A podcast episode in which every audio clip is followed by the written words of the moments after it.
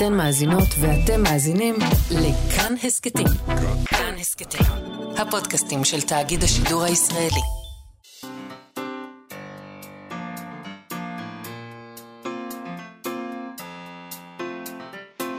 מה שכרוך עם יובל אביבי ומה יעשה לה.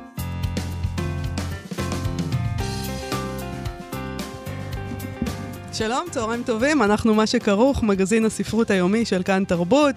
אנחנו כאן בכל יום ב-12 בצהריים בשידור חי, אתם מאזינים לנו ב-104.9.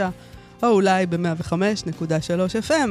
אפשר להאזין לנו גם כהסכת באתר ובאפליקציה של כאן ובכל יישומוני הסכתים. ועכשיו, אה, עוד קצת אינפורמציה. על ההפקה איתי אשת, על הביצוע הטכני משה מושקוביץ, שלום לכם, ושלום לך יובל אביבי. תקשיבי, מה היה... עשית חשבון? נפש? מה, היה רגע לפני החשבון? וואי, כן. איזה חשבון נפש שאני עשיתי. זה, אה. היה. כן. אני לא יודעת אם אני רוצה לשמוע. אה, אני לא בטוחה. יצאתי זאת אומרת, ב... אני רוצה לשמוע, אבל לא בשידור. עשיתי חשבון נפש ויצאתי במינוס, שזה... גם אני יצאתי במינוס. זה כרגיל אז אצלי. זה מינוס ומינוס זה פלוס, אתה יודע. פה באולפן הזה, אנחנו אבל, פה- אבל, אה, אחלה. אבל כשאנחנו נפרדים, זאת הבעיה. נכון, נכון. אז, אה, זאת בעיה באמת. אז אנחנו צריכים לא זאת להיפרד. השעה הכי אה, טובה ביום. אני חייב להגיד שהדרך שבה הצגת את התוכנית הבוקר הייתה ממש 180 מעלות מהחדשות ששמענו לפני כן. וואו. זה כאילו החדשות היו הדבר הכי דאונר שיש, ואז במין עליצות אני מנסה. זה לא מדביק. אותך? כן, זה עושה לי אז את זה אני- מנסה. אני בעד, החיים בעד. מאוד מאוד יפים, לא. העולם יפה. יש שמש אה, בחוץ. אה, ראש הממשלה דיבר על עבר אחד, וזה הצחיק אותי, האמת. זה גרם לי למצב רוח טוב, כי זה כן? מצחיק. מה זה עבר אחד? אנחנו לא מסכימים על העבר שלנו. איזה עבר אחד? עוד לא. בהקשר של מלחמת יום הכיפורים, כן. אה, אני העזתי וראיתי אתמול בערב אה, אה, את האחת? אה. אני החלטתי להיות אמיצה. סדרת טלוויזיה למי שהיה סדרת במערה בימים האחרונים, סדרת טלוויזיה בכאן, על... אה, על אה, הטייסת 201 אה, נכון. במלחמת יום הכיפורים. קודם כל, סדרה מצוינת. כן. כולם צודקים, לא נעים לי להגיד. כואב לי להגיד. כואב, אה? להיות בצד. של כולם, נורא כן. רציתי להגיד שלא, וגם זה קשה לראות. מראות ברור. קשים מאוד מאוד. אבל אתה מבין באמת שיש פה המון המון סיפורים שמסופרים, ואף אחד לא רואה את הדברים כפי ש... לא, בצורה אבל- אחת. העבר בעייתי. זאת אומרת, בעייתי? אף- אני לא יודעת אם מישהו מסתכל על מלחמת יום כיפור. נגיד, כשראש הממשלה אומר שהעם ניצח, כן. זה נכון, את מלחמת יום הכיפורים, אבל המשמעות האמיתית של זה היא שההנהגה כשלה. ההנהגה כשלה והמלחמה הזאת נוצחה על ידי האנשים שפשוט היו שם, הצבא, העם, מה שהוא קורא. אבל איפה הייתה ההנהגה? אני Mm, רוצה לשאול... שאלה. אה, בואו נגיד שהעבר, לך תסכים על הנרטיב. מה עם העתיד? האם העתיד שלנו אחד? הייתי שמח אם הוא היה זורק מילה על העתיד. טוב, הוא לא ב... הוא לא... הוא לא נביא. הוא לא נביא. לא, אבל הוא. יכול להגיד משהו כזה, יש לנו אה, מה יהיה עבר היום אחד, בערב אולי? יש. לנו עבר אחד, כן. וגם העתיד שלנו יהיה אחד. את יודעת, מספיק שיגיד את זה... אולי הוא אה, אמר, רגע, סליחה, אנחנו לא שמענו את כל הנאום, נכון. שמענו מה אמרו בחדשות. אנחנו. חייבים לחשוד בכל. אחד, בטח בעיתונאים. חד משמעית, אוקיי. הראשונים אה, שנחשוב אין בהם. כמונו לדעת את זה. כן. טוב, אה, אה, ספרים, ספרים. ספרות, בואי כן. נדבר על כריכות ספרים. יאללה. חייבים לדבר על כריכות הספרים. הגיע הזמן לדבר על כריכות כן. הספרים. זה אה, כואב לדבר על כריכות ספרים. בדרך כלל, כן, אתה נמנע מזה בדרך כלל. בארץ, כי כן. כשאתה רואה תאונת דרכים, אתה מסיט את המבט. נכון. אה, זה לא סוד שהרבה ספרים יוצאים בישראל עם כריכה, איך לומר, לא- לא מדהימה. לא מדהים. נסכים, את יודעת, אין לנו, הנרטיב הוא לא אחיד. כמו העבר שלנו גם לגבי. הכריכות. יש כל מיני, רגע, עין. יש כל מיני הוצאות שעושות uh, מאמץ, לעצב להן uh, גם יותר כריכות- ממאמץ, הן מצליחות, מצליחות. יש נכון. פה הוצאות שאנחנו אה, אוהבים. אוהבים. לא אסיה. רק בגלל הכריכות שלהם, נכון. אבל זה בא ביחד, מסתבר. נכון, יש לזה הרבה חשיבות. גם נכון. לא רק הכריכה, אלא בכלל כל, כל המו... כי אתה רואה את החשיבה האסתטית ספר, של האנשים בדיוק. האלה, ומה זה שפה. ספר, ובאמת השפה היא גם בספרות עצמה שהם בוחרים להוציא, וגם באיך שזה בכריכות. נראה. למשל, אסיה. אסיה, בבל, נכון. רות. נכון, וגם ספריית נגיד- רות, כן. וגם נגיד אה, אה, לוקוס ותשע נשמות, שאני חושב שהם אה, לא שם לצד שלוש. אה, שלוש ההוצאות שהזכרנו קודם, אבל לפחות יש להם שפה. ברור, אתה לוקח את הספרים שלהם ביד, אתה יודע, מה, אתה יודע מיד של מי הספר. נכון. לעומת זאת, יש כל מיני הוצאות שהיה להם שפה ו- וחזון ונראות וזהות בכריכה שלהם, והם פשוט זנחו אותו. מי למשל? על מי אנחנו מדברים? אה, חייבים לדבר על. קווין. אני חושבת שיכול להיות שאתה מתכוון למשל להוצאת עם עובד. יכול להיות, אבל... אה, שפשוט כן. לקחו את השפה כן. הזאת של עם עובד, אה, ופשוט אה, זרקו אותה לפח. כן. סליחה, אני מצטערת, אבל זה מה שקרה. זה לא נראה כמו שזה נראה פעם. פעם יכולת לראות ספר של עם עובד, והיה היה לך ועבר ברור... בחרטט. היה לך ברור שזה עם עובד. תראה, אני למשל, כשאני רואה ספר של הוצאת בבל, כן. אז אני, אין, אין מצב שאני לא ארים אותו, ואפתח אותו, ואראה מה זה, ואני אתעניין בו. אין. כנ"ל כנ"ל הוצאת הוצאת בבל, אסיה. אני סומכת עליהם, גם אסיה וגם תשמעי, רות. אני רוצה לספר לך משהו על כריכה של הוצאת אסיה. ספר. אני, אה, אה, קצת לפני אה, כניסת החג, כן. אה, פרסמו בעמוד ה... או, אני לא יודע, אני כל כך זקן, אינסטגרם, פייסבוק, אני לא יודע. בעמוד הטיקטוק. ספר שהכות- שלהם חדש, יצא ממש... של אסיה? של אסיה, הם מוציאים אותו עכשיו. אה, שלחת לי את זה. נכון, מה, מה, תולדות הספגטי ברוטב עגבניות, זה השם של הספר. ואתה... כן. אני, ומה עשיתי? שלחת לי את זה. שלחתי לך ואמרתי לך, חייבים לדבר על הספר נכון, הזה. נכון, נכון. כי, כי זה אתה נראה... רואה את הכריכה הזאת, אני לא יודעת מה כן. כתוב שם, אבל בואו לדבר על זה. קדימה. אז בקיצור, אין... אה, אה, יש הוצאות שעושות את זה, ויש יש גם הוצאות שבכלל אתה מרגיש שאין אין להם זהות בכריכה שלהם, וזה נכון. ממש מצער. רוב אומרת, ההוצאות, יש להם כן. כריכות מזוויעות. כן. אה, לא נעים לומר. למה אנחנו מדברים על כל זה? כן. בסוכות עומד להתרחש אירוע שיעמיד את הכריכות במרכז הבמה, תחרות כריכות תריסר ספרים של גוף חדש, אגודת מעצבות ומעצבי ספרים, אגודה חדשה שקמה ומקדמת את העיסוק בעיצוב ספרים, ואנחנו מברכים על זה כמובן. נכון. אה, אנחנו נדבר היום על זה עם יוזם התחרות ומייסד האגודה, מעצב הספרים נועם שכטר, ורוני שוורץ, כן. שותפתו ל- לייסוד השנה- התחרות והאגודה, רוני שוורץ. נדבר איתם קצת על כריכות ספרים, מה- מה מה- מה צריך להיות שם, איך איך הם רואים נכון. את זה, איך עושים את זה נכון, כן. נדבר גם עם אה, שלומית עוזיאל שלנו על עוד פרשייה אה, לשונית בספרות. אבל אנחנו מתחילים עם ידיעה שפרסמה הסוכ... הסוכנות הספרותית אה, כהן ושילה, כהן ושילה, כן, התבלבלתי, זה קורה. אני, כהן שילה, כי הם חדש- הן חדשות. פשוט, אה, אני מבולבל. נילי כהן ודורית שילה. הספר של תמר וייס גבאי, החזאית, דיברנו עליו כאן בתוכנית. נכון, איתה. נכון. הוא נקנה ויהפוך לסדרת טלוויזיה.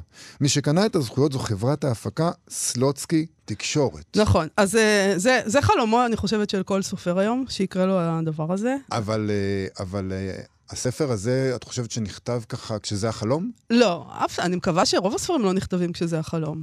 מה אה, זה? הרבה ספרים נכתבים כשזה אז, החלום. אז, אז, אז, אז אין לי מה להגיד על זה, באמת זה מצער אותי.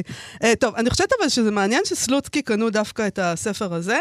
Uh, מדובר בנובלה שתמר וייס גבאי uh, זכתה עליה בפרס ברנר לשנת 2022. יש שם חזאית מקומית, עיירה דרומית, נידחת, שיטפונות, משפחה, בדידות. זה ספר קודר uh, למדי. ולכן, אני קצת uh, התפלאתי לקרוא את זה. כן. Uh, יש שם בעצם במרכז הספר, uh, הוא עוסק ביחסים של האדם עם הטבע, נכון? באיזשהו אופן. נכון. אז טוב, יופי, ברכות. יש שם הרבה שוטים של אה, מדבר כזה אולי, ו... מי מי תגלם את... uh, טוב, אני לא יודעת. מי תגלם את החזאית. מי תגלם- מי יגלם את אבא שלה?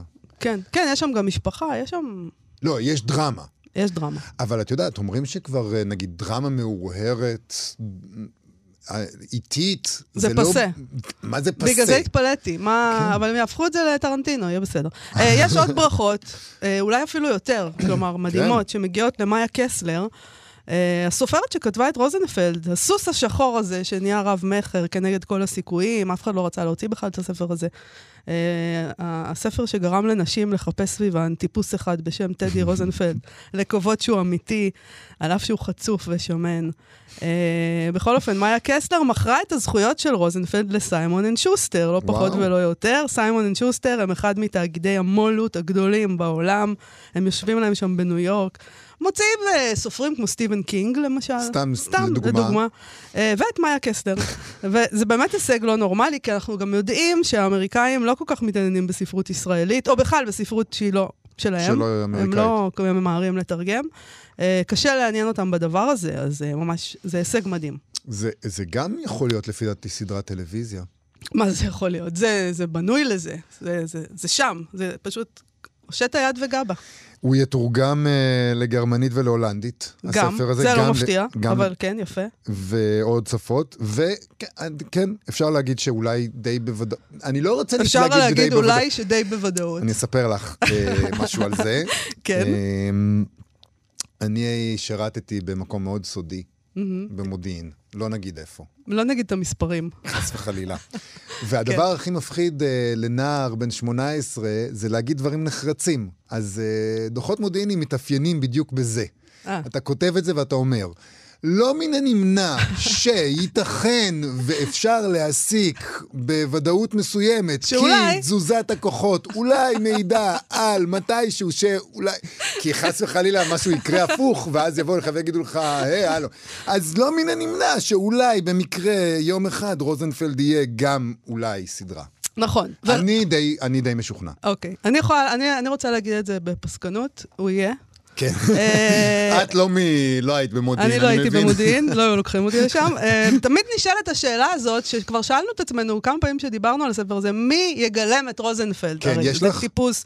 אני חושבת שאם הוא היה חי, אז אה, ג'יימס גנדולפיני היה צריך להיות, הוא היה יכול להיות רוזנפלד. ליהוק נכון? מושלם. פשוט מושלם. יש לו את הכריזמה הזאת, שזהו, זהו חייב להיות הוא. טוני סופרנו, למי שלא שלו יודע. זה- כן, החיסרון היחיד שלו זה שהוא קצת יותר- מת. הוא קצת אה, מדי זה- מת. כן, לא. הוא גם היה קצת מבוגר. זה כזה, גנדולפיני טיפה עשר שנים יותר צעיר.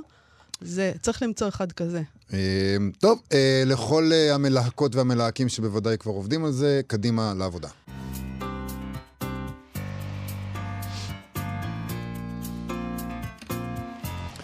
אנחנו, מה שכרוך, חזרנו. אנחנו עם אה, נושא ששורף את הנשמה. Mm. כריכות. סתם, זה לא יפה. אהבה זה יותר חשוב מכריכות. אהבה זה יותר שורף את הנשמה, אני לא יודעת אם זה יותר חשוב, אבל זה אה, בטוח יותר שורף את הנשמה. אבל גם כריכות זה עסק לא פשוט. נכון. אה, בניגוד למה שלפעמים נראה כאן בשוק הספרים, כריכות זה דבר חשוב ביותר. לא רק, זה לא רק בגלל הקנקן והעדות על מה שבתוכו, אלא כי ספר הוא מין דבר שלם. הוא דבר שלם אה, שהכריכה צריכה להיות חלק ממנו. נראה שבישראל זה קצת נזנח העניין הזה. אולי, אולי זה משהו מהאתוס הסוציאליסטי? שרוצה להתעלם מהאסתטיקה ולהתמקד במעשי, עזבו אותו משטויות כמו בגדים, נכון? אפשר שכולנו נלך בחאקי. תראה איך הכל נראה פה, תראה איך בונים פה, תראה איזה נכון. כיעור, מה, ספרים עכשיו? אבל חייבים להודות גם שבהוצאות ספרים שהיו בראשית ימי המדינה, היו לא מעט כריכות יפות. אתה רואה לפעמים ספרים ישנים ואתה אומר, איך עשינו את זה פעם? דווקא, לא יודע. לא יודע. אבל מי שוודאי אה, יסכים איתנו על חשיבות העיסוק בכריכות האלה הם אה, נועם שכטר ורוני שוורץ, מעצבי ספרים, הם יוזמי תחרות תריסר ספרים של אגודת מעצבות ומעצבי ספרים. זו תחרות שתתקיים השנה בפעם הראשונה במסגרת תערוכה גדולה. שמתמקדת כולה בכריכות, מבקשת לגרום לאנשי הספר להתעכב רגע גם על הנראות mm-hmm. של הספרים. והיא תתקיים בחמישה עד השבעה באוקטובר בשיתוף עם שבוע השירה של אליקון בשער העמקים. ואנחנו רוצים לדבר איתם על זה. נועם שכטר ורוני שוורץ, אה, שלום. לכם. היי, שלום. בואו נתחיל עם השאלה החשובה מכולן בעינינו. סתם, אולי לא החשובה. החשובה מכולם. החשובה מכולן, נועם, כן? נועם, נועם, רגע, למה הכריכות בארץ כל כך מכוערות? אז קודם כל, ההקדמה שלכם הייתה מעולה, אבל uh, המיקוד הוא לא רק בכריכות, אלא באמת ב- באספקטים השלמים של הספר. אה, האובייקט, הפורמט, החומריות, אה, הטיפוגרפיה בפנים, הקריאות, כל המהלך הליניארי. כן.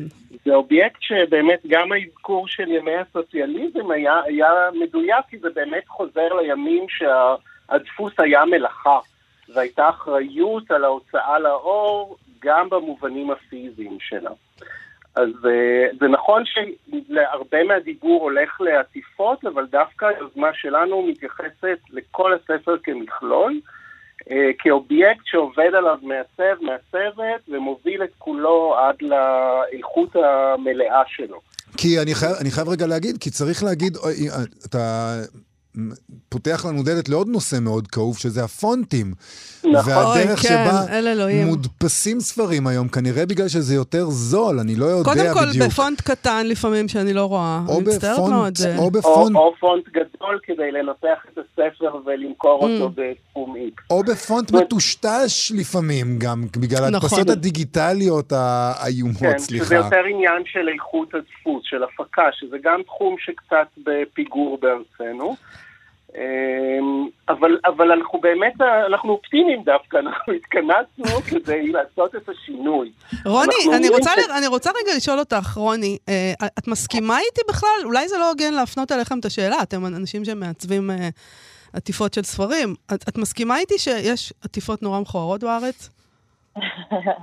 אמ, אני חושבת שיש ויש, כמובן, כמו בכל מקום.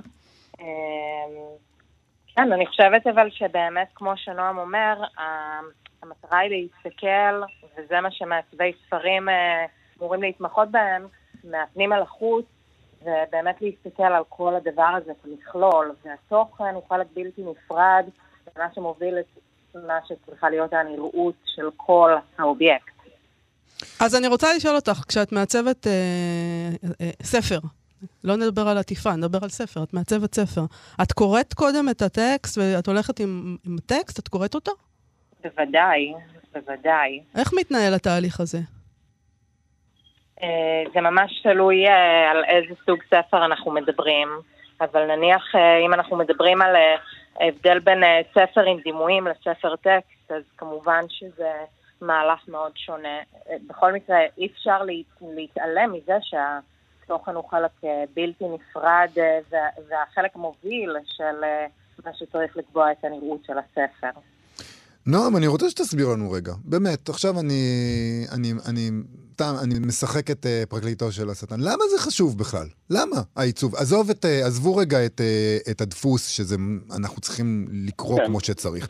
אבל הנראות של הספר, אנחנו הרי אנשים אל מעמיקים. תסתכל בקנקן. כן, אנחנו מתעסקים במהות. מה אכפת לנו איך זה נראה? אני רוצה לקרוא את המילים. הרי אני מתעכב על הכריכה, על איך שזה נראה, על עובי הכריכה, על כל העיצוב. עשר שניות לפני שאני מתחיל לדפדף. מה אכפת לי? האכפת לי זה באמת דווקא ב... באמת אתה מרים, כי אתה אומר, אה, אני אשיב לך שמה אכפת לי זה קודם כל הקורא, למשתמש. הקוראים, אנחנו רוצים לקרוא טוב, אנחנו רוצים להחזיק בנוחות הספר ביד, אנחנו רוצים לסגור אותו כשאנחנו בין אה, פרק לפרק ולערער טיפה כשהדימוי על העטיפה אה, מתיישב לנו עם הסיפור ועם שפת הסופר וסגנונו הספרותי. זאת אומרת, יש פה מכלול שהוא בעצם אה, ייצוג ויזואלי של הספרות, לצורך העניין, או של השירה, או של ספר מידע, או ספר בישול, כל דבר. ובעצם מה שאנחנו יכולים לעשות בעיצוב זה לעזור לספר להיות מדויק יותר. בקשר הזה בין הקנקן שאתם מזכירים לבין תוכנו, או בין החליפה לבין הגבר או אישה שלובשים אותה, אה, יש בעצם אפשרות לדייק יותר. אני, אני אלך עוד כמה משפטים קדימה ואני אגיד שעיצוב טוב יכול לגרור לביקורת טובה יותר על ספר. Mm. הטקסט של הסופר ייקרא נכון יותר כשהוא יהיה בפונט הנכון, ברוחב טור נכון, בגודל אות נכון, עם לדינג, הרווח בין השורות נכון, ואז פתאום אנחנו נגלה ש, שהסופר קיבל אה, ביקורת יותר טובה על הספר, כי השורות נש- נשברות ב, במקום שנכון לכתיבה שלו, לשפה הכתיבתית שלו. זה קצת מזכיר לי מה שאתה אומר, כמו שאתה נכנס לחדר מואר מדי, ואז פתאום מישהו מביא את האור ל... ואתה לא יודע מה. מציק לך, ואז מישהו קצת מנמיך את האור, מעמעם את האור, ואתה אומר, אוי, וואו, פתאום עכשיו נעים לי. וזה, אתה לא ידעת להגיד את זה קודם שלא היה לך נעים. נכון, זו דוגמה נפלאה, ואפשר גם לראות את זה עם ספרים, על ספר שאנחנו רוצים לקרוא באינטימיות עם מנורה, או ספר בישול שהוא מונח על השיש, או קופי טייבל בוק, או ספר אומנות שמתייחס לתערוכה במוזיאון. כאילו התוכן באמת מביא אותנו גם לקונטקסט מסוים שאליו המעצב יכול, מעצב ומעצבת יכולים להגיב. ו- ולבנות משהו שהוא נכון, שהוא קוהרנטי ושהוא גם פרשני דרך אגב, זה גם נקודה מאוד חשובה. נכון. המלאכה שלנו, כשהיא נעשית טוב, היא נעשית אה, נכון עבור הפירוש של הספר, המשמעויות שלו, התפיסה של העריכה, הסיבה שהוא יוצא לאור, דברים כאלה שאנחנו יכולים לחדד. האם יש כסף, סליחה על המילה הגסה, בשביל uh, להתעסק בכל הדברים האלה היום? כלומר, אני חושבת שלא בכדי מנינו בפתיח שעשינו קודם, הוצאות שאנחנו אוהבים את, ה, את, ה, את האובייקטים האלה שלהם, uh, בבל, אסיה, ספריית רות, הן קטנות. זה הוצאות קטנות. Uh, ההוצאות הגדולות שמוציאות המון המון המון ספרים, אני, לפי מה שאני רואה, פחות משקיעים בדבר הזה, זה נראה כאילו זה במפעל עבר. כן. נכון? קודם כל אפשר למצוא את התופעה הזאת בכל תחום שנדון עליו, שבאמת יש את החברות הקטנות יותר, היותר אידיאולוגיות, שמשקיעות כרגע אה, יותר משאבים, ובעיקר יותר תשומת לב, אני חייב להגיד. כי בסוף הדפוס הוא עולה די אותו דבר לכל ההוצאות. אבל, אה, אבל זה נכון מבחינת עיצוב, כי השכר של המעצבים להוצאות הגדולות במקרים רבים יש אה, מחלקת עיצוב in-house, כלומר אצלם, שזה במשכורת, וספר שמאוד חשוב להם, והם מוציאים למעצב או מעצבת חיצוניים, זוכה ליחס מועדף. אה, שוב, זה גם תחומים שונים של הוצאה לאור, אנחנו לא מדברים רק על ציפורת ושירה, אנחנו מדברים גם על הרבה ספרים אחרים שרואים אור. ולהם יש יותר תקציבים יותר גדולים שמושקעים גם בתקציבים פרטיים על ידי מי שכתב את הספר או מוציא אותו לאור, אה, גם על ידי אומנים, מעצבים אחרים, צלמים, אדריכלים, זאת אומרת יש כאן איזושהי התייחסות אה, אה, כלכלית אחרת, פרטית יותר, למול ההוצאות הגדולות שיש להם משק כלכלי משלהם. הפעולה שלנו מבקשת לשנות את זה, כי נגיד אה, תחרות מקבילה אלינו באירופה, בגרמניה או בהולנד, הוצאות הספרים הן אלה שמממנות אותה ומקדמות את זה, כלומר הם מבינים, והיינו כולנו בחנות ספרים באירופה, כן. הם מבינים שהעיצוב הוא חלק מחוויית הקריאה, ובייחוד אם מצבי, מצב התחום אה, קשה או בתחרות, מול קולנוע, מול דיגיטל, מול אה, פנאי אחר, עיסוקי פנאי אחרים שלנו, צריך, אה, העיצוב יש לו יכולת להרים את, ה, את רמת החוויה של הקריאה, ולא רק לדבר על העטיפה ברמת הבולטות שלה בחנות, אה, האספקטים המסחריים שלה, אלא זה מכלול אחד, זה אכן אובייקט שצריך, אה, שיש לו אספקטים מסחריים, אבל זה מכלול, כחלק ממכלול החוויה של השימוש בו והקריאה.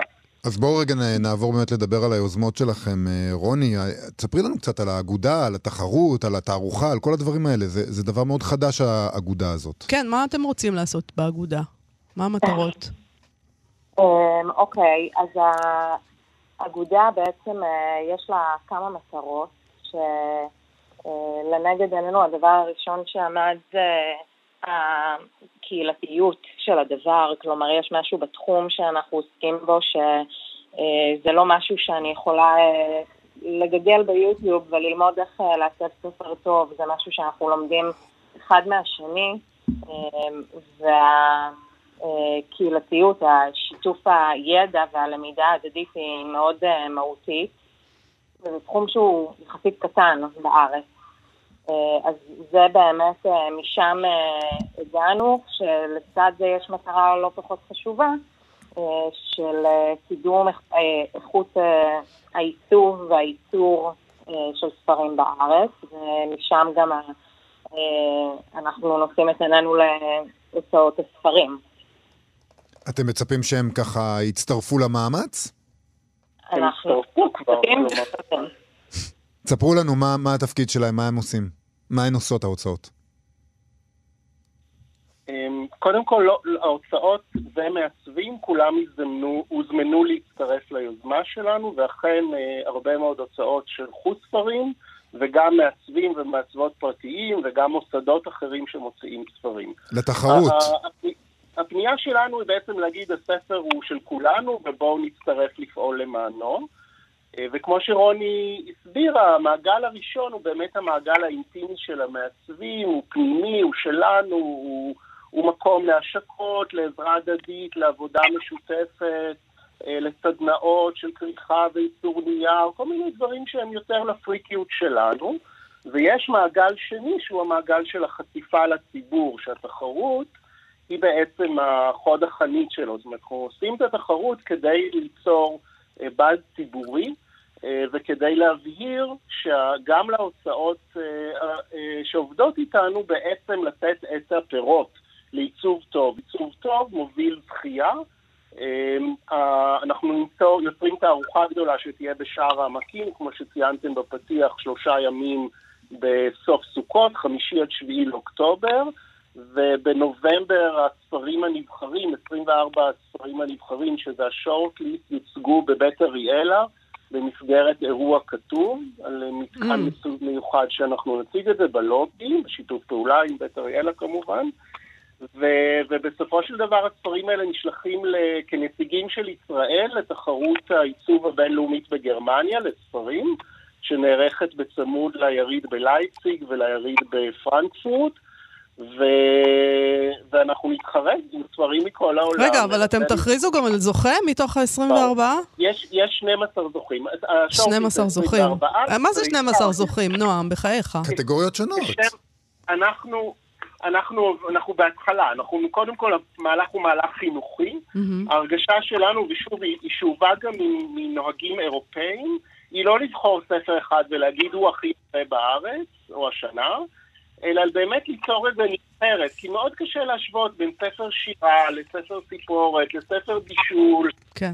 לספר צילומים, או כאילו אין, אין משהו נכון בזה בהשוואה, אז בנינו קטגוריות, ובעצם מכל קטגוריה נבחרו שני ספרים, מה שיוצר את הפאנל הזה של ה-24 שורטליסט, ובעצם מהם אנחנו, אה, איתם אנחנו מהם נבחר את התריסר ספרים, בכל שנה, זה גם שם התחרות, בכל שנה יהיו לנו תריסר ספרים שיצוינו כזוכים לשנה הזו. כמה ספרים הגיעו לתחרות?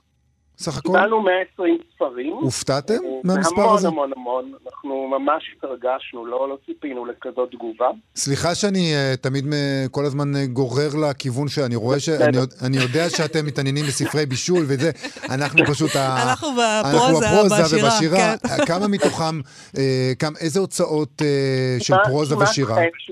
מתוכם זה ספרי, אה, אה, זה ספרי סיפורת וטקסט. ספרי שירה קיבלנו המון, וזה מלמד אותנו כמה שהמשוררים ואנשי השירה עדיין זוכרים חסד לאסתטיקה. נכון. זאת אומרת, ממש... גם עם השפה יש הראשונים להם את הנטייה המוזרה הזאת. כן. כן, ואיכשהו בסיפורת זה קצת נעלם, אז אולי גם אה, נדבר קצת על, ה, על הכתיבה של היום, היותר תסריטאית ופחות אסתטית. אמ, אבל כן, זה מאוד מאוד הפתיע, ממש ה-20 ספרים הראשונים שקיבלנו, איך שפרסמנו את הקול קורא, היו של הוצאות שירה. אמ, יש לנו ספרים מטנג'יר, יש לנו ספרים מבלימה, יש לנו ספרים מאסיה כמובן, כמו שהזכרתם כבר. אה, כן, באמת בלימה גם הם מעוצבים יפה. נכון. Mm. מאוד מאוד, כן. מאוד יפה. אה, יש לנו הרבה ספרים ממעצבים עצמאיים שהם אה, אה, בעצם כמו של מוזיאון תל אביב, או של... יש גם ספרים של אקדמיות, האוניברסיטה הפתוחה שלחה הרבה ספרים, הוצאת אידרה שיצרה אקדמית שלחה הרבה מאוד ספרים. ובעצם נוצר איזה מין פאנל שהוא בין הייחוד של ספר עצמאי, נגיד שוב אומן או משורר שהוציא ספר מאוד מוקפד ואפילו השקיע בו הרבה מאוד כסף, לבין אה, הוצאה ששלחה ספר סטנדרטי. כרמל שלחו הרבה מאוד ספרים, אני מקווה שאני לא שוכח אה, הוצאות כאלה, אבל אה, באמת אה, יש, אה, יש איזו פריסה יפה, גם של הוצאות גדולות וותיקות וגם גם של צעירות. נועם שכטר ורוני שוורץ אה, מאגודת המעצבות והמעצבים החדשה, מתחרות הספרים, תריסר ספרים, כאמור, בחמישה עד השבעה באוקטובר. אנחנו עוקבים אחריכם. אנחנו רוצים לדעת מי, אנחנו אה, רוצים לדעת מי זוכה. אנחנו מאוד אוהבים מנצחים. שלחו לנו הודעה. בשמחה נעביר לכם, אתם כל האינפורמציה באתר שלנו, dozenbooks.org. תודה רבה תודה רבה לשניכם. לכם, להתראות. תודה לכם. תודה. עכשיו, מוציאה לשון. מה שכרוך בכאן תרבות, חזרנו, אנחנו עם שלומית עוזיאל שלנו, והפינה שלה מוציאה לשון. שלום שלומית עוזיאל. שלום, שלום. ישר לעניינים. אנחנו מדברות היום אה, על הפרעות וזיהום. ש... בקטע טוב. כשבחרת את הנושא הזה, זה פשוט גרם לי לאושר, אני מודה. הפרעות וזיהום, אבל אז כתבת בקטע טוב, ואז אמרתי לעצמי, אה, בקטע טוב. רגע, מה זה תני לה. בקטע טוב, שלומית? אני לא יודעת אם את זורמת דווקא עם זה. אני לא בטוחה, אבל בוא, בוא נראה מה זה בקטע טוב. הפרעות וזיהום. אוקיי, הייתי רוצה להתחיל בשיר, אה, בלהקריא שיר. של, אה, של, של לי עברון מתוך הספר החדש של האבטיח עם זנב בהוצאת קתרזיס. אה, אני גאות ושפל, אני מחזור חודשי. אילו חיים יכלו להיות לי בלי ההפרעות? אילו חיים יכלו להיות לי בלי ההפרעות? עכשיו, השיר הזה חיים של גבר, כנראה, מה זאת אומרת? רצוי גבר לבן, ואז אה, בכלל, הכל היה יכול להיות לגברים- נחמד. לגברים יש מחזור. אנחנו פשוט אין, זה לא נכון. יש לנו הרבה מאוד הפרעות. תבלבל לי את המוח. יש לנו לכם מחזור, הפרעות, יש לנו אבל אין לכם מפל שום מחזור. הורמוני. בסדר. אין לנו לגיטימציה לדבר רק. אמ, אז, אז השיר הזה לקח אותי באמת לשני, אה, לשני אה, מקומות, אה, לא דווקא למקום של הגבריות, אולי את הזווית הזו באמת יובל ייתן, אבל אחד, דבר אחד שחשבתי עליו זה ההפרעה כחיים עצמם. כי לירמן מנהלת פה עם עצמה, איזו הדוברת בשיר מנהלת עצמה איזשהו דיאלוג סוקרטי קצר. היא אומרת, אך החיים האלה שיכלו להיות לי בלי כל ההפרעות האלה. ואז היא שואלת את עצמה, אבל אילו חיים אלה היו באמת, אם לא היו הפרעות? נכון. כי אנחנו מסתכלים שוב על, ה- על השיר, והשורות הראשונות שלו אומרות לנו שלא מדובר פה על הפרעות אה, חיצוניות, שזה דבר שהוא דבר אחד, ואולי אנחנו יכולים מאוד אה, להתחבר אליו במובנים- במובנים מסוימים, אבל היא אומרת, גאות ושפל, מחזור חודשי, היא מדברת פה בעצם על הפרעות אה, שהן אה, פנימיות. אה, שנובעות מתוכנו, זאת אומרת מדובר על רגשות ועל מצבי רוח, ומה בעצם אנחנו בלי הגאות והשפל של הרגש ובלי מצבי הרוח לא יודעת? חיים הרמוניים כאלה, כיפים, אתה לרסל, שותה איזה זה קוקטייל. כאילו. אבל אם אין לך רגשות, מה זה עוזר שאת אה, אה, על הרצפה? רגשות. השאלה, Mm. רגשות זה אני בעיה. תמיד אומר, אם, אה, רגשות מאוד נינוחים, עד כמה- שקטים הם יכולים להיות, נירוונה. אני. רגע, אנחנו לא? רוצים להגיע לנירוונה בסוף? לא, אני אני תמיד אומר, אם תיקח ממני את החרדה, נשאר מעט מאוד אישיות. השאלה אם אנחנו, אה, אה, מה- ערכה של נירוונה לעומת קצת דרמה. זאת אומרת, Mm. אולי זו גם שאלה של העדפות, כן.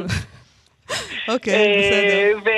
והנה לעומת זאת יש לנו גם גבר, אמר ג'ון לנון, אמנם לקח את זה לכיוון טיפה אחר, אבל בשיר שלו ביוטיפול בוי הוא אמר, כידוע, החיים הם מה שקורה לך בזמן שאתה עושה תוכניות אחרות. כן. אה, Life is what happens to you while you're busy making other plans. אז גם הוא בעצם אמר את הדבר הזה, שההפרעות הן, הן לא משהו שאולי קורה לנו מפריע. זאת אומרת, אולי, אולי ההפרעה היא לא בדיוק הפרעה, אולי היא הדבר עצמו, זה החיים עצמם, כן. כן. החיים עצמם, כמו שאמר משורר אחר.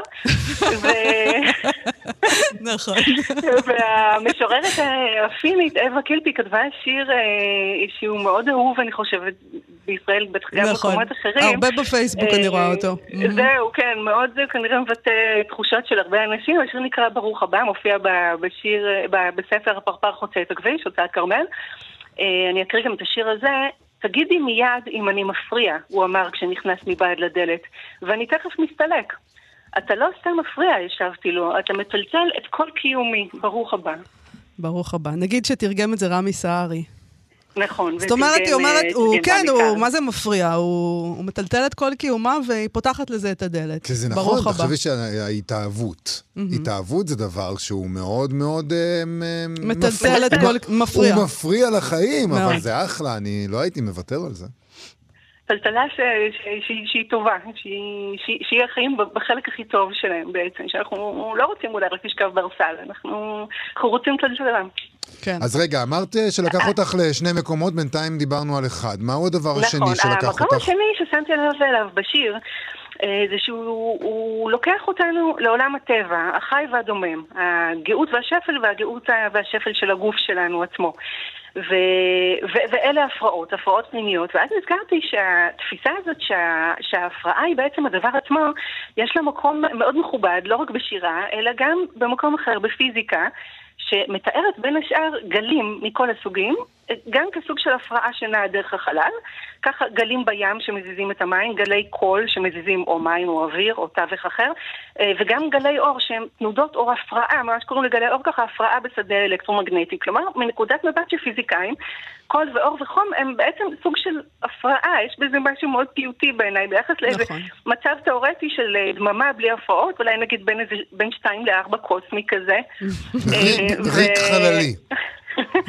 זהו, דממה, ועכשיו אנחנו שואלים את עצמנו, מה, מה, אנחנו מסתכלים על יקום תיאורטי שאין בו קול ואין בו אור ואין בו חום, זה יקום מת למעשה, שאין בו, שאין בו שום תנועה, שאין בו שום אין בו חיים. אה, דבר, ואין בו חיים, כן. כן. אז גם, גם ההפרעות הפיזיקליות האלה הן, אה, הן רצויות, כן? כאילו, אם נסתכל על זה, ב... אם- אני מתארת לי גם לרוב הפיזיקאים. זה יפה, זה אה. גם, זה כמובן מה שאמרת, אבל כאילו הק- הקטע הזה של אני גאות ושפל, אני מחזור חודשי, זה אומר הגלים האלה בים והתנודות הפיזיקליות האלה הם גם התנודות הרגשיות שלנו, זה אותו דבר, בלי זה אנחנו כלום. בלי זה אין עולם, בלי זה אין אישיות. כן, ו- ואנחנו חלק, מה... חלק, חלק מהעולם. הנה, הגענו לנירוונה, מאיה. מי עוד כתב על... אני עוד לא, אה, אבל אני אני בדרך. זהו, מה דיברנו עם זיהום? זיהומים. כן. רגע, מה עם זיהום? זה, זה עם ההפרעות, ואחרי שחשבתי על הפרעות, נזכרתי ב- במשהו מאוד מאוד יפה שאמר פרימו לוי על, על זיהום. אה, פרימו לוי, כמובן, סופר איטלקי יהודי, כתב את הזהו אדם, אחד הספרים הנפלאים והכי ידועים על השואה, ועוד לפני שהוא היה סופר, אה, הוא היה כימאי. גם, גם אחרי תקופת מלחמת העולם השנייה, הוא עדיין, אה, כאילו, עסק בזה, היה, היה גם כימאי. ובספר שלו, שהוא כימאי, אומרים כימאי, הנה אתה בן אדם לשאול, לא אומרים כימאי? כימאי? את אה, את יכולה להגיד כן. כימאי. אמר לי את זה פעם איזה בלשן. את יכולה להגיד איך שאת רוצה. את יכולה גם להגיד שתי שקל, כאילו, תעשי מה שבא לך, העולם הוא לרגלייך. טוב. פטיש חמש קילו, זה. בסדר? פטיש חמש קילו, אני יכולה להגיד? אז זה הפטיש שלך. אוקיי, אז כימאי, כן. אמ, אז אה, בספר של הטבלה המחזורית, שהוא באמת ספר נפלא, הוא מסתכל גם על החיים שלו וגם על התקופה ההיסטורית הלא פשוטה שהוא חי בה, דרך הפריזמה של מדע הכימיה, זה רצף של סיפורים לכל אחד שם של יסוד מהטבלה המחזורית. כל אחד מספר משהו, אה, אה, מביט על החיים, סיפור, סיפור כלשהו שקשור ליסוד הזה, והוא... אה, אה, מתארגן אה, סביב קו פרשת המים של, של אושוויץ שהוא היה שם. כאילו חצי מהספר מוביל לשם וחצי מהספר יוצא משם הלאה. כן. אה, אז הייתי רוצה לקרוא קטע מסיפור שנקרא אבץ, זה תרגום של אה, עמנואל בארי. כן. אה, האבץ, האבץ זה מתכת, כן? האבץ הרך והעדין, הכנוע כל כך בפני כל חומצה, עד שזו בולעת אותו בנגיסה אחת, משנה את טעמו לחלוטין כשהוא במצב נקי. אז הוא עומד קשה עורף בפני ההתקפה. אפשר היה להסיק מכך שתי מסקנות פילוסופיות מנוגדות. שבחו של הטוהר המגן כשריון מפני הרע, ושבחו של הזיהום המביא לידי שינויים, ובמילים אחרות מחולל חיים. דחיתי מעליי את הראשונה, אומר פרימו לוי, המבחילה במוסרנותה, והשתהיתי להרהר בשנייה שהייתה יותר לרוחי. כדי שיסתובב הגלגל, כדי שיחיו החיים, יש צורך בזיהומים וזיהומי זיהומים. גם בקרקע, כידוע, כדי שהיא תהיה פוריה. יש צורך במחלוקת, בשוני, בגרגר של מלח ושל חרדל. הפשיזם אינו רוצה בהם, מטיל עליהם איסור, ולכן אינך פשיסט. הוא רוצה שכולם ידמו זה לזה, ואתה אינך דומה, אני מדלגת קצת, אני יהודי, אני הוא הזיהום הגורם לאבץ להגיב, אני הוא גרגר המלח או החרדל. זיהום, ללא ספק, שכן דווקא באותם חודשים החל פרסומו של כתב העת הפשיסטי ההגנה על הגזע, והייתה דברת מרובה על טוהר, ואני התחלתי להיות גאה על שאני זהום. נפלא. ממש נהדר. אנחנו הזיהום. גם אתה חושב על זה, אתה חושב על הדברים שהוא אומר, במובן הזה נגיד כמו, ש... כמו שפעם היו, אה, בני מלוכה היו מתחתנים רק אחד עם השני, ואנחנו יודעים למה זה הוביל. רק כשאתה מערבב קצת את הגנים ומזהם אותם עם אה, גנים של פשוטי העם, אתה יכול ליצור משהו חזק ועמיד. אה, כן, באמת בתי המלוכה שהתחתנו בינם לבינם מאוד התאפיינו מחלות גנטיות, ואם אנחנו נסתכל על הקלסטרי הפנים האופייניים של בית המלוכה הבריטי, אולי אנחנו גם כן לא דווקא נורא בהכרח נתלהב מה- מהתוצאה. אה, הוא לא אז, מדבר כן, על בני מלוכה, הוא מדבר כמובן על הנאציזם. כן. הוא מדבר על הנאציזם ועל הפשיזם אה, באיטליה, והוא אומר, העניין הזה של הטוהר, הוא לא כל כך בעדו, הוא לא בעד דעה אחידה, הוא לא בעד אה, משמעת, ושכולם חושבים אותו דבר, טוהר המחשבה הפשיסטי. הוא אומר, צריך מגוון דעות, צריך אה, שוני, צריך ויכוח. אה, שזה אגב מסורת יהודית, כן, העניין הזה של המחלוקת והדעות השונות, כן, והוא אומר, אה, אם אתם אומרים, הפשיסטים, שאני בתור אה, יהודי מזוהם, אני, אני, אה, הוא, הוא, הוא מאמץ את זה, הוא עושה לזה איזה reclaiming, הוא אומר, טוב, זיהום, זה זיהום, בכימיה זיהום זה כמות קטנה של משהו שנמצא בתוך חומר אחר, וכמו שהוא אומר, כמות קטנה של משהו בחומר אחר, זה מביא לתהליכים, זה מביא לשינוי, מביא לריאקציות, והוא אומר, טוב מאוד, השוני נחוץ לשינוי, והשינוי הזה הוא טוב, כמו ההפרעות שלי עברון כותבת עליהן. נהדר, שלומית עוזיאל, מוציאה לשון, תודה רבה לך על הפינה הזאת. תודה רבה לכם. תודה. שלומית, להתראות.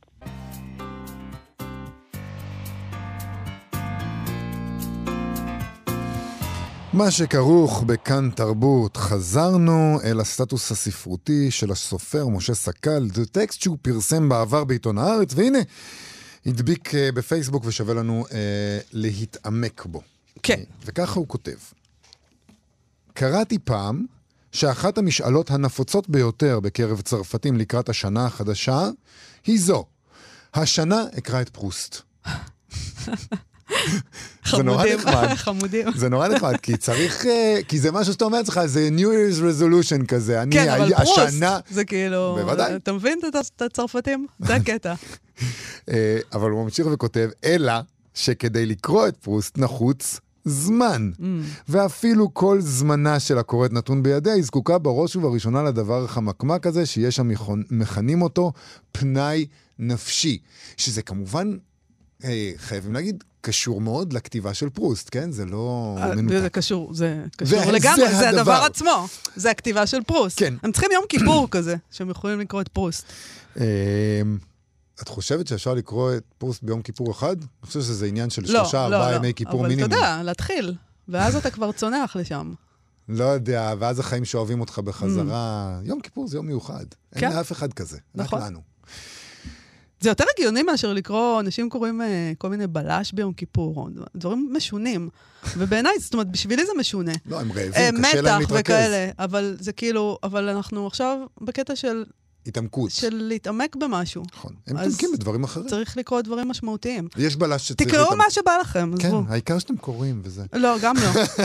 עשו מה שבא לכם. נחזור כן. לפרוסט. במכתב ששלח מרסל פרוסט, ככה הוא אה, מלמד אותנו, משה סקל, בנובמבר 1913, לרובר דה פלר, אה, לימים עורך העיתון פיגארו, הוא מספר לו על הספר שעל כתיבתו הוא שוקד. היצירה השלמה תיקרא בעקבות הזמן האבוד, שזה הזמן שצריך בשביל לקרוא את בעקבות הזמן האבוד. הכרך האחרון ייקרא הזמן שנמצא או הערצה התמידית. הרומן הזה מלא בתשוקה, בהרהור ובנופים. הייתי רוצה, הוא כותב שם, שהשתיקה הגדולה שגזרתי על עצמי ושבעטייה אני מוכר פחות מאחרים, לא תגרום לכך שהספר הזה ייתפס כנטול חשיבות. תן לי להרגיע אותך, הוא לא נתפס כנטול חשיבות. נכון. השקעתי בו, הוא אומר, את כל מחשבתי, את כל ליבי, את חיי, אפילו אם תוכל ולו בכמה שורות להודיע על צאתו של האור של הספר הזה, תסב לי עונג גדול. והוא מספר לנו, משה סקל, שהוא כתב, לאורך חייו הוא כתב מכתבים ללא הפסקה. הוא כתב לאנשים שמקיפים אותו, לבני משפחה, לחברים, מו"לים, לאוהדים וגם למבקרים שלו, חלקם נכנסו בו ללא רחמים, mm-hmm. ולכל מיני אה, דמויות אחרות. אה, מכתבים רבים, הוא כותב, נכתבים, נפתחים בווידויו של פרוסט על הקושי בכתיבה. זאת אומרת, תדעו לכם שלא רק קשה לקרוא את זה, גם היה קשה לכתוב את זה. על ההתמהמהות שנגרמה באשמת בריאותו הרופפת, או בשל נסיבות שאינן תלויות בו. מצבי הבריאותי אינו מאפשר לי, למרבה הצער, לכתוב לך באריכות, הוא מתוודה במכתב ששלח בתחילת 1906, והוא מוסיף בסוגריים, אפילו אסרו עליי בתכלית האיסור את פעולת הכתיבה. לאסור עליו את זה. בערוב ימיו חשש פרוסט שמא כתב יותר מדי מכתבים, וכבר ניבא את היום שבו הם יכונסו לאחר מותו ויפורסמו ברבים. במכתביו הוא לא ניסה להיות בהיר, ולא ביקש לתמצת את מחשבתו, בתוך כך הוא לעג לתכתובת המהוללת של גוסטב פלובר. מעורר תמיהה הוא כתב לגלות שרב אומן כזה הניב התכתבות בינונית כל כך. אני מתנגדת לאמירה הזאת של פרוסט, אני חושבת שהמכתבים של פלובר זה פשוט תענוג, קראנו כמה פעמים פה בתוכנית, זה אחד הספרים נכון. שאני הכי אוהבת. אבל, אני, אבל, סליחה, מר אבל פרוסט, עם צריך כל להגיד, הוא הכבוד. לא אהב מכתבים כל כך של אחרים, הוא אהב מכתבים של או, עצמו. או, הוא, זה העניין כותב, כנראה. אחד מחששותיו הגדולים של פרוסט היה שמא מי מידידיו לעת יגמול לו בהתכתבות ארוכה ומייגעת. עצם המחשבה שישלחו לו מכתבים ארוכים כמו אלה שהוא עצמו כותב, עוררה בפלצות, הוא חשש שיהיה כבול בכלב- בכבליה של התכתבות מתמשכת שהיא דבר מחריד. מחריד. יפה טוב. חייבים לקרוא את כל... הוא, הוא מתעסק שם עם הזמן, וצריך זמן, ויש זמן בתוך אני היצירה, רוצה להגיד כמובן, שיש את לקרוא כל הזמן שנמצא, הוא ספר שקיים בעברית, תרגמה אותו אלית ישורון, נכון. אה, אתם מוזמנים ללכת לקרוא אותו. אה, ולמרבה הצער, אנחנו צריכים ללכת, מזל שנוכל לחזור זמן. מחר, אין לנו זמן, נגמר לנו הזמן. לא יכול להתאפק, סליחה. עד כאן תוכניתנו להיום. תודה רבה לאיתי אשת ומשה מושקוביץ שהיו איתנו באולפן. אה, אנחנו נהיה פה שוב מחר. מחר, כן, מוזר, אבל מחר יום הבעיה? רביעי. אנחנו נהיה פה. להתראות. להתראות. אתם מאזינים לכאן הסכתים, הפודקאסטים של תאגיד השידור הישראלי.